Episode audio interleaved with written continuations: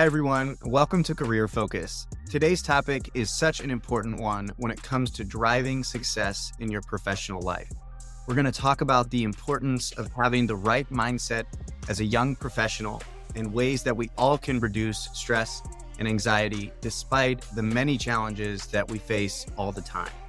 To talk about this with me today is Jamie Turner.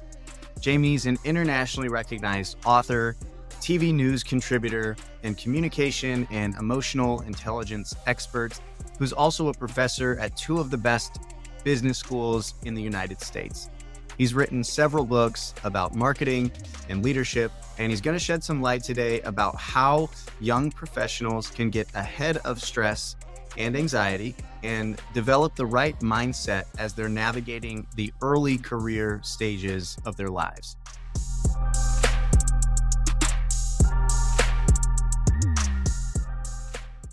Jamie, I'm so excited that you've sat down to join me today. Welcome to Career Focus. I am thrilled to be here. The topic is interesting to me, and I know you're going to do a great job with not only to us having a conversation, but also the whole initiative you're putting together. So I'm a big fan of yours and looking forward to helping out today. I appreciate that. A lot of the listeners have heard already a little bit about my story. I have a background in higher education and I still consider myself to be a young professional.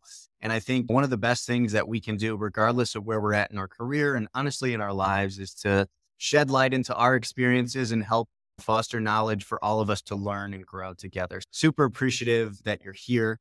I'd love for you to share a little bit about your background and tell your story about who Jamie Turner is. Thanks for asking. I was born in London, which is interesting because I've got an American accent. Came over to the United States early in my life, but went through and got involved during my career in helping others discover a better version of themselves. So what I found was that I was had in my heart and soul the desire to help other people and also started thinking through how do I help other people and realize the best way to do that is through teaching and speaking. So I teach at the university level and then speak around the globe on the topic of mostly how to improve your executive wellness, your executive presence, how to be a better team leader, how to do a better job leading yourself and leading others. And what I found through my teachings is hey, people respond to this and they like it, and it helps them reach what I call their aspiration line. Your aspiration line is that version of yourself that you know exists. It's the version of yourself that's your idealized self. So it's like, I know I can be a better worker. I know I can be a better leader. I know I can be a better parent. I know I can be a better spouse. I know I can be a better employee. That's the aspiration line. And so my goal in life is to help people reach their aspiration line by giving them a roadmap on how to get there, how to go from point A, where you are today, to point B, where you want to be tomorrow with the best version of yourself possible. And so that's what I spend my time doing.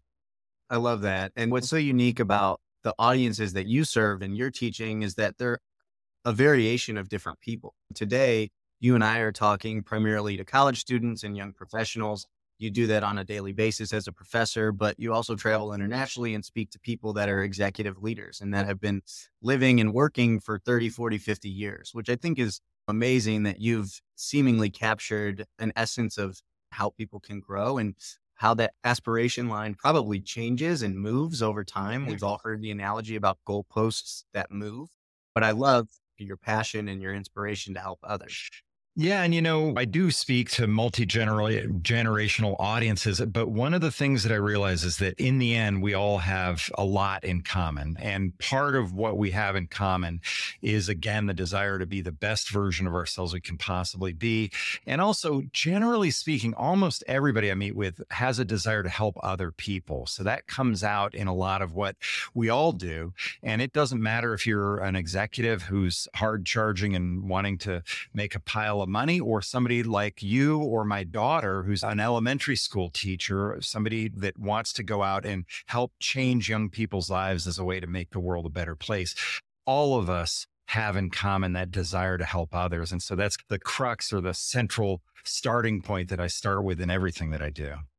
I love that. And especially when it comes to starting points, you talk about one of your unspoken rules of leadership is that you have to focus on mindset first and then skill set. that's maybe a good place for us to start. Could you define your unspoken rules of leadership and talk about that first one about how the importance of mindset is first and then skill set? Sure. You know, all of us enter into the workforce thinking if I just learn this software program, I'll be a better executive. Or if I can just figure out how to do that more efficiently, I'll be a better executive. So we're looking at tools and technologies that can help us improve our productivity. But at the end of the day, the number one thing you can do in terms of improving your performance is to go out and work on your mindset. So that raises the question well, what is mindset? Mindset is how you think about the world around you and what you put into your brain as you move through that world. So, one thing that I encourage people to do is to lean towards optimism as opposed to pessimism, lean towards trust as opposed to leaning towards distrust. And there's benefits and disadvantages to that. I had an experience early in my career where I trusted somebody. I got burned from what they did to me. And I thought I can go through life deciding not to trust people, which would turn me into a pessimist, or I can decide to go through life still trusting people, even though I got burned a little bit, and know that I'm going to occasionally get burned, but I'm still going to go through life with optimism and uh, seeing humanity's better side as I go through life. So, some of the things we talk about in terms of mindset are changing the way you think about things and also learning the techniques that you can use in order to do everything from reduce stress to work at your peak to perform better, all those things that add up. Well, they all start in the mind by teaching yourself what to think. When you change your thoughts, that ultimately changes your actions. And when you change your actions, that ultimately improves your outcome. So I talk a lot about changing your thoughts and making them the right thoughts, which ultimately leads to changing your actions, which ultimately leads to changing your outcomes. I love that. You know, it's hard, I think, for a lot of young people, including myself sometimes, we don't have the life experience to really have that wisdom to know how to navigate those challenges and turn them into solutions or even trust the idea that the power of positivity is as strong as it may be. And I would love for you to talk about an example of common stressors that you see as a professor working with young people that you feel like are a good place to start when you're thinking about adjusting your actions to lead to more positive outcomes. Yeah. So I talk a lot about anxiety, and I've got some techniques for any of your listeners who might have a little bit of anxiety regarding something, or they might have a lot. We all have anxiety occasionally, whether it's, hey, I'm about to take an exam or hey i'm concerned about my grade in this class or hey i'm wondering if my boss is going to like the proposal i give to them. All of that anxiety is a normal part of existing and so we embrace that and recognize it. But when it gets out of control is when it inhibits our ultimate behavior. So out of control by that i mean when you start getting wound up the the reptilian part of your brain which is at the base of your skull the blood flow starts spinning around around in that part of our brain and it prevents us from using our executive reasoning, the prefrontal cortex, in order to manage those impulses. So when you have that feeling of anxiety and you're stuck and you can't run away from something, it just eh, builds upon itself and makes it worse. So some of the techniques that you can use as First of all, try to get out ahead of your anxiety. If you're in an anxious state, it's very difficult to calm your brain down through self talk. Now, I do have techniques you can use if you do need to calm yourself down and you're in a heightened state of anxiety. One of which is jumping into a cold shower. And literally, what happens is your brain starts thinking about the fact that it's freezing cold and it shifts your brain from going from I'm ready to run away to, oh my God, what's going on to every nerve ending in my body? And it's a healthy and productive way to reduce anxiety.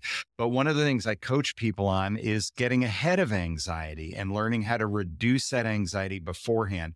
I talk a lot about mindfulness. I talk a lot about meditation. I've been meditating for 45 years now as a way to manage my ADD and my ADHD. And what happens for me is exactly what we just talked about my brain functions at a heightened state in the reptilian part. So I'm impulsive a lot of times. And I use meditation to bring my energy and blood flow to the front part of my brain, which reduces stress, helps me focus, helps me plan ahead. And all of those settle down a little bit. So I'm not jumping around the way I do when I'm in a state of ADD or ADHD. I think it's easy for us to get distracted and overwhelmed and anxious when we've got classes, friend groups we're trying to see, maybe our parents are visiting us, we've got deadlines with different projects, and then we're now throwing in career, which is a big wrench in our whole process and our system. In your life and career journey, what stage did you start to realize the importance of mindset first? I've always been interested in personal productivity or human improvement from an early age. And I'll tell you that story in a second. The idea of work on your mindset first and your skill set second was actually later in my career. And I think I was out for a jog, which is where I get a lot of my ideas. And I was listening to a podcast like yours, and something came up, and I thought, oh, work on your mindset first and your skill set second. But the idea of working on self improvement happened to me early on in my career. When I was 29, I got laid off from a company I was working for. I had always wanted to start my own business. And I thought, well, if I'm ever going to start my own business, now's the time. I'm not making a pile of money like I will be later. I'm young enough to where if I make a mistake, it's not the end of the world. Let me go out and start my own business. So I went to a friend and said, Hey, I'm getting ready to start my own business. Do you have any suggestions? Because my friend owned his own business.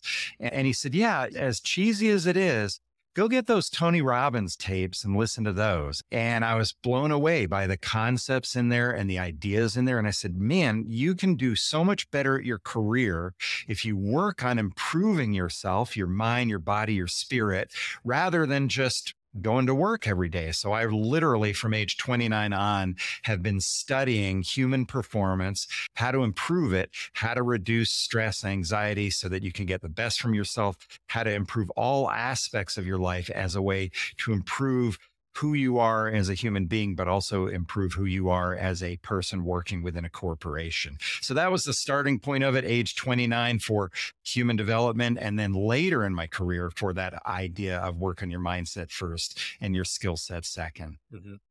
I think working in the corporate world, folks in that early career stage are kind of a spoke in the wheel to be part of a process in their role. But at the same time, there's an understanding, especially from folks like you who are experts and talk to corporations on a daily, weekly basis, that now work is more than just, oh, you clock in, you come to work, or you log in online, you do these amount of hours, you do this work, and then you get paid for it. Sure, that's the fundamental of why we work.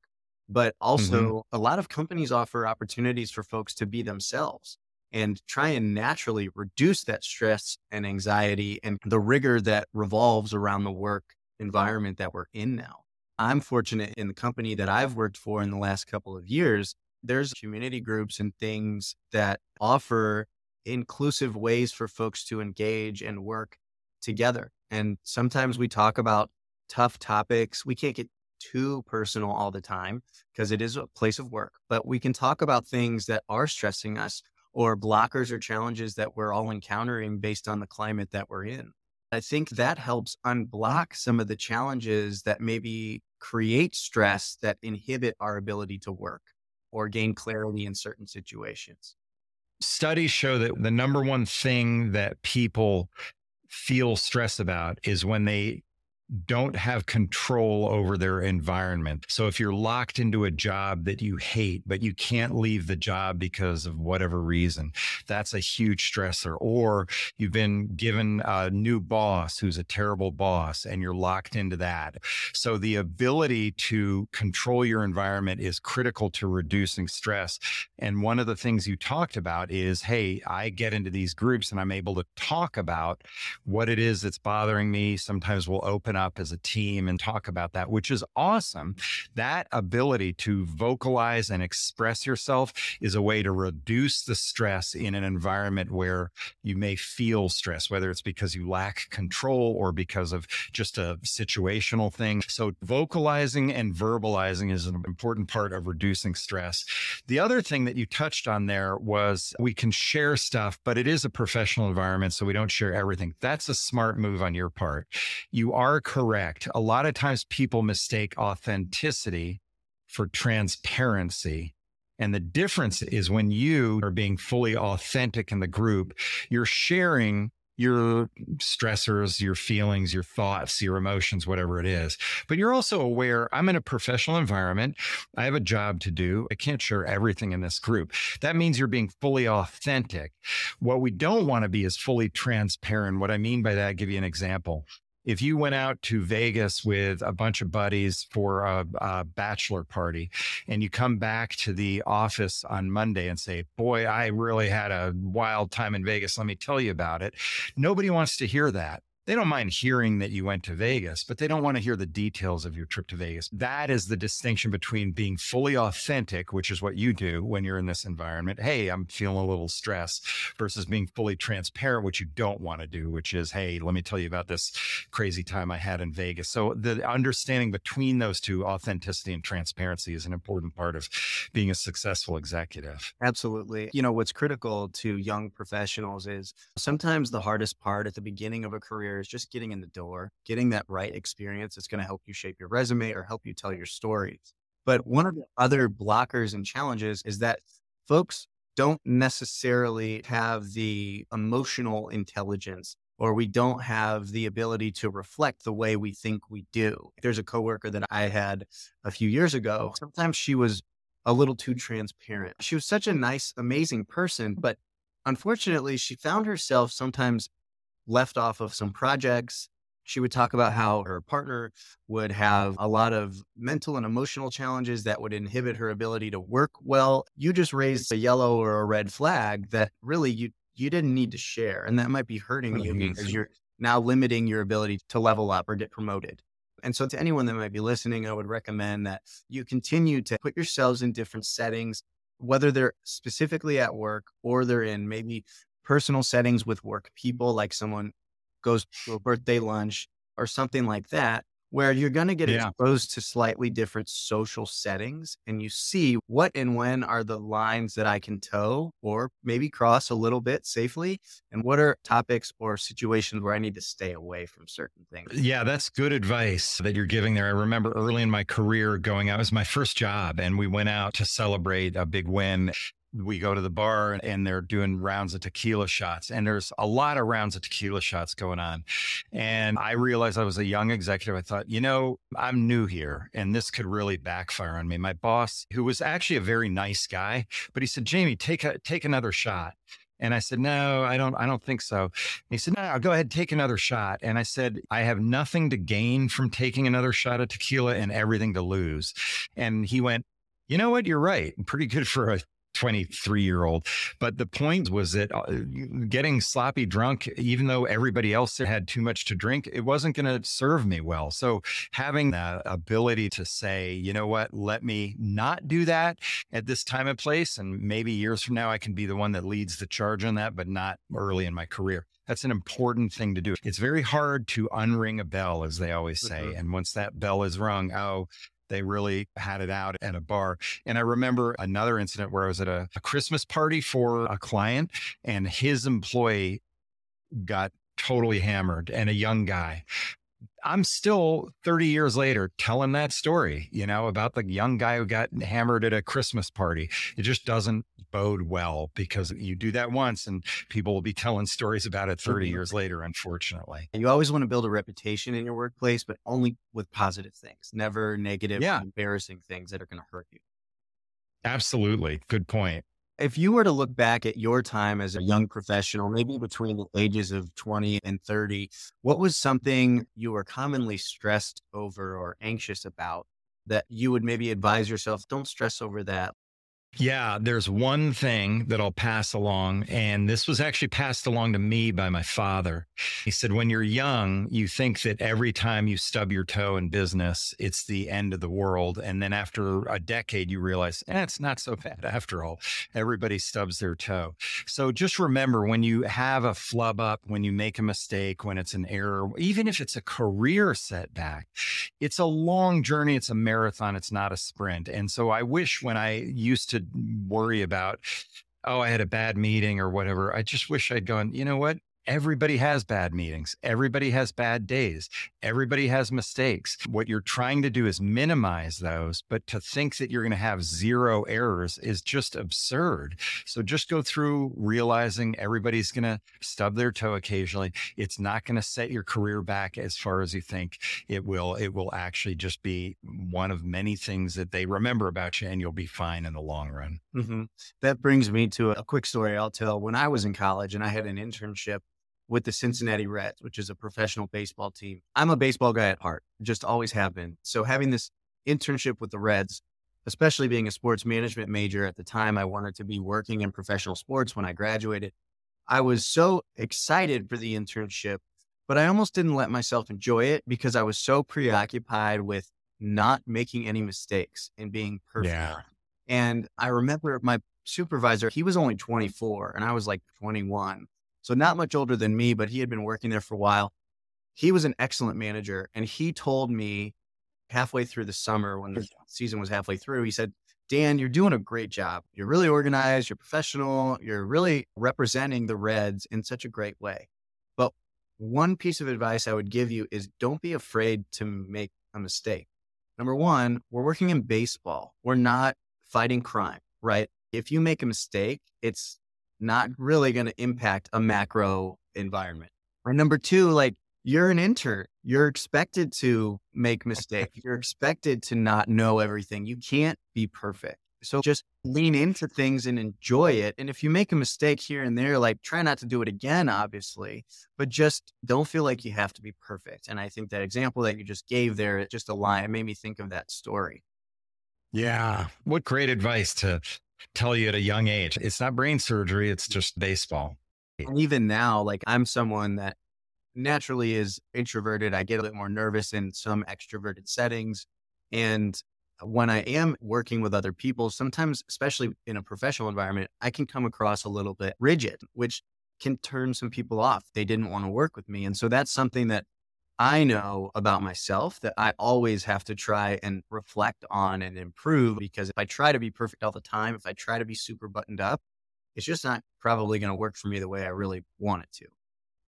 A couple of thoughts for you on that, because I'm an introvert as well. People think, wait, you're on stage all the time. How can you be an introvert? But actually, most professional speakers are actually introverts. And of course, we define introversion versus extroversion as an introvert recharges their batteries alone, an extrovert recharges their batteries around people. My wife is an extrovert. Can't wait to get to the local dinner party or cocktail party where, for me, four or five hours before the party, I just start going, do we really need to go to this? Why are we doing this party again? You know, all that sort of stuff. And then I realized, oh, that's just my introversion coming out. I don't know about you, Dan, but I can last about an hour at a party, 90 minutes before I have to either step outside or go home. And stepping outside is a way to just get the peace and quiet. But there are a couple of techniques, of course, that you're familiar with already in terms of trying to make sure you don't let the introversion inhibit you. First of all, it's not bad to be an introvert and the world needs introverts. So we're the ones who sit behind a computer computer write interesting blog posts and things like that that get people thinking about stuff. The other thing is to make sure you recharge your batteries. I run, you probably do some sports too but that's always a great way to recharge the batteries. And if you do it enough, then you can get in uh, the recharging so that you can be in the extroverted environment. One last thing, I have a similar thing where I come across as a little bit,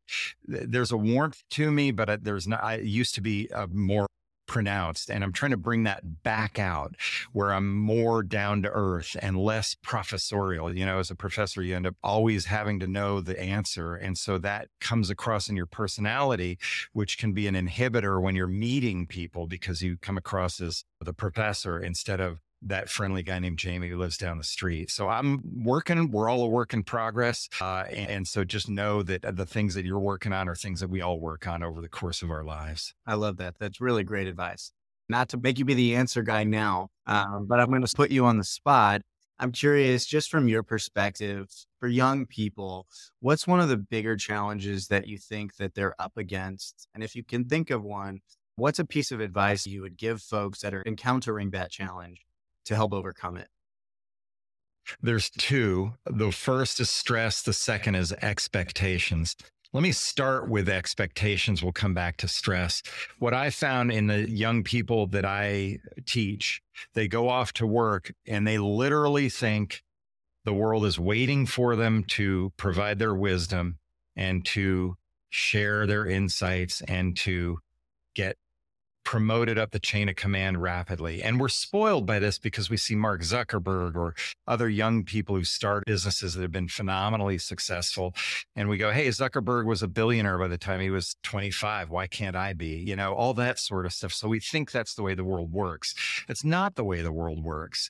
The way the world works is you have to actually learn a lot of things that are nuanced that you don't even know exist. And the reason I'm harping on this a little bit is because I have a lot of students that go off and they go into consulting or they go into work at, on the client side or the ad agency side and they're they'll leave. I mean, I had one reach out to me three months into his job and he said, Well, I'm I'm a little disappointed. I said, Why? And he said, They don't take my suggestions all that seriously. And I thought, of course they don't. You're three months into the job. You don't even know what you don't know yet. So Part of that is these raised expectations again, because the media feeds us these superheroes who had a, a, lucky strike and also a lot of hard work and also a lot of brains. But just remember, don't raise your expectations that the world's going to be handed to you on a platter. You do have to work hard. And I'm all in favor, by the way, of work life balance. I understand um, the younger generation coming out and saying, you know what? I'm going to have a little more work life balance than my parents did. I honor that. I respect it. I believe in it. So do that that, but just manage your expectations about how much you really know when you walk into the workforce. The second thing, though, how do you manage anxiety? How do you handle that? One of the things that came across most recently about anxiety, and if you're listening to this or watching this and you have anxiety, you have situations where, as we mentioned earlier in the podcast, your brain starts getting wound up and it's difficult to manage it and bring it down. There are those things that you can do before you get in that state, like meditation or exercise or creativity that can help your brain go off and relax and settle down. And I encourage you to do those things. But the other thing you can do is if you find yourself in a state of anxiety and it's serious anxiety, like maybe panic or debilitating in some other way, don't try to suppress the anxiety Instead, acknowledge it so that you can then deal with it. And what I mean by that is when your reptilian brain is wound up, there's no amount of self talk that's going to get it to calm down again until time heals that. What you have to do is honor it and say, Oh, your anxiety. I know you. In fact, I'm going to give you a name. Your name is Bob. And Bob, you're here again. And you come around every time I get a little stressed out about something. Bob, welcome to the show. I know you're not going to go away and just talk to your anxiety and then make it a thing. And I know one famous actor who actually puts Bob on his shoulder and says, Hey, Bob, there you are again. I know you're not going anywhere. I'm going to just have you join me on what I'm about to do. And that really helps him reduce his anxiety. And I know also on the occasions where I'm feeling a little anxious about something, I'll do that technique too. And it's surprisingly effective. I'm going to do one more thing on the stress reduction thing. Studies show that when you label an emotion, if it's a negative emotion, it helps that emotion decrease. So if you feel anxious, label it and say, I'm feeling anxious. If you feel stress, label it and say, I'm feeling stress.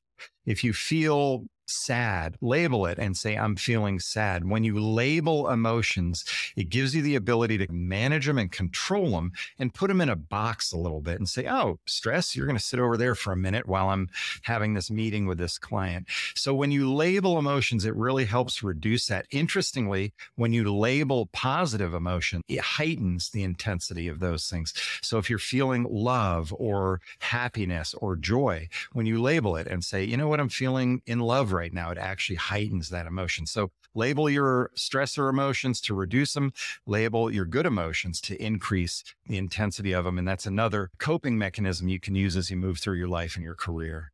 I love that illustration. It's almost like that box is all the things that we can handle, good or bad, right? And when you yeah. put all those different labels in a box, eventually it might overflow a little bit. So you have to realize, okay, that emotion, whatever I call it, I can't handle it right now. Unless it's something urgent that needs to be a priority, I'm going to let it sit there for a minute and handle these other things. And as they reduce, there's more space in that box to put those new labels in.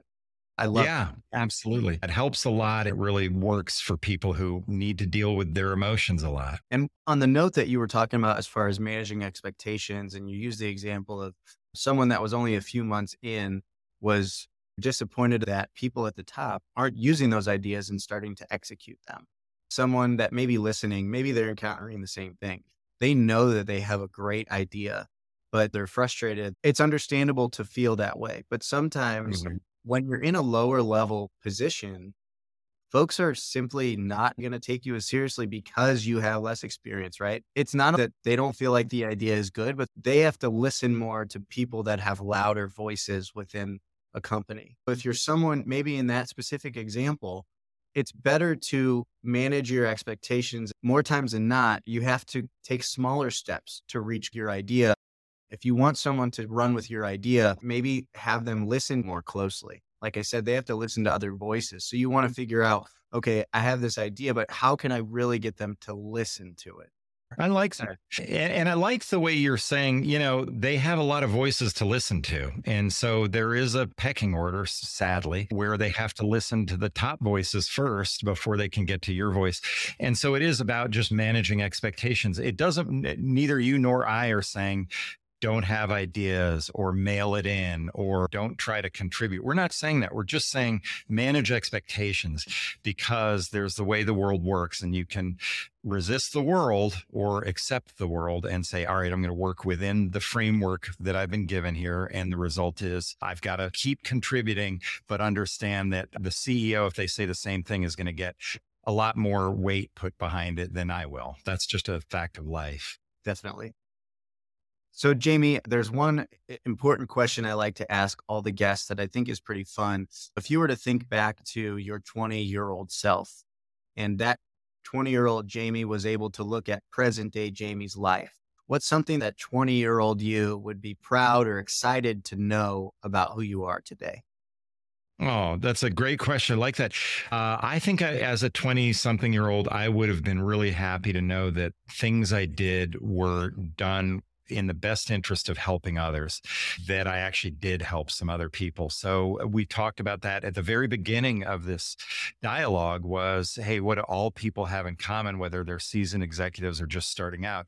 Everybody wants to help others in the end. I mean, there's a handful of people that don't, but mostly everybody wants to help others.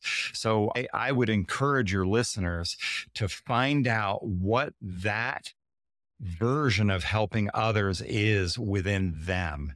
Is it being inspirational and being a speaker? Is it writing books that help other people? Is it creating art that inspires other people to feel good about themselves? Whatever it is, find that inner voice that you have that nurtures that helping gene that you've got and feed that and learn from it and watch it grow and then turn it into a career. Because when you combine what your innermost desire is with what you do for a living. As they say, you'll never work a day in your life because uh, you won't really be working at any given time. You'll just be doing what you were born to do. I know you have lots of information and resources and books. For anyone else that is interested in learning more about your story, where can folks get in touch with you Yeah, sure. If you want to reach out to me, just Google me. It's Jamie Turner, J A M I E, and then Turner. I'll be on the first page of Google all over the place. The second place is my website, jamieturner.live, J A M I E turner.live. And the third place is the Unspoken Rules website that I have, which is unspokenrules.live, where I really have a lot of training, a lot of uh, blog posts, a lot of resources on that website where you can go in and learn about how to do a better job leading yourself and leading others. And that's called unspokenrules.live. Awesome. I will put all that information in the show notes for anyone listening or watching to be able to access Jamie, I really appreciate you being here and shedding light to your story and sharing so much information to help listeners reduce stress and anxiety and develop the right mindset as they begin their career. Just want to say thank you again and hope to connect with you again soon. Thanks, Dan. Appreciate it. Take care. Bye.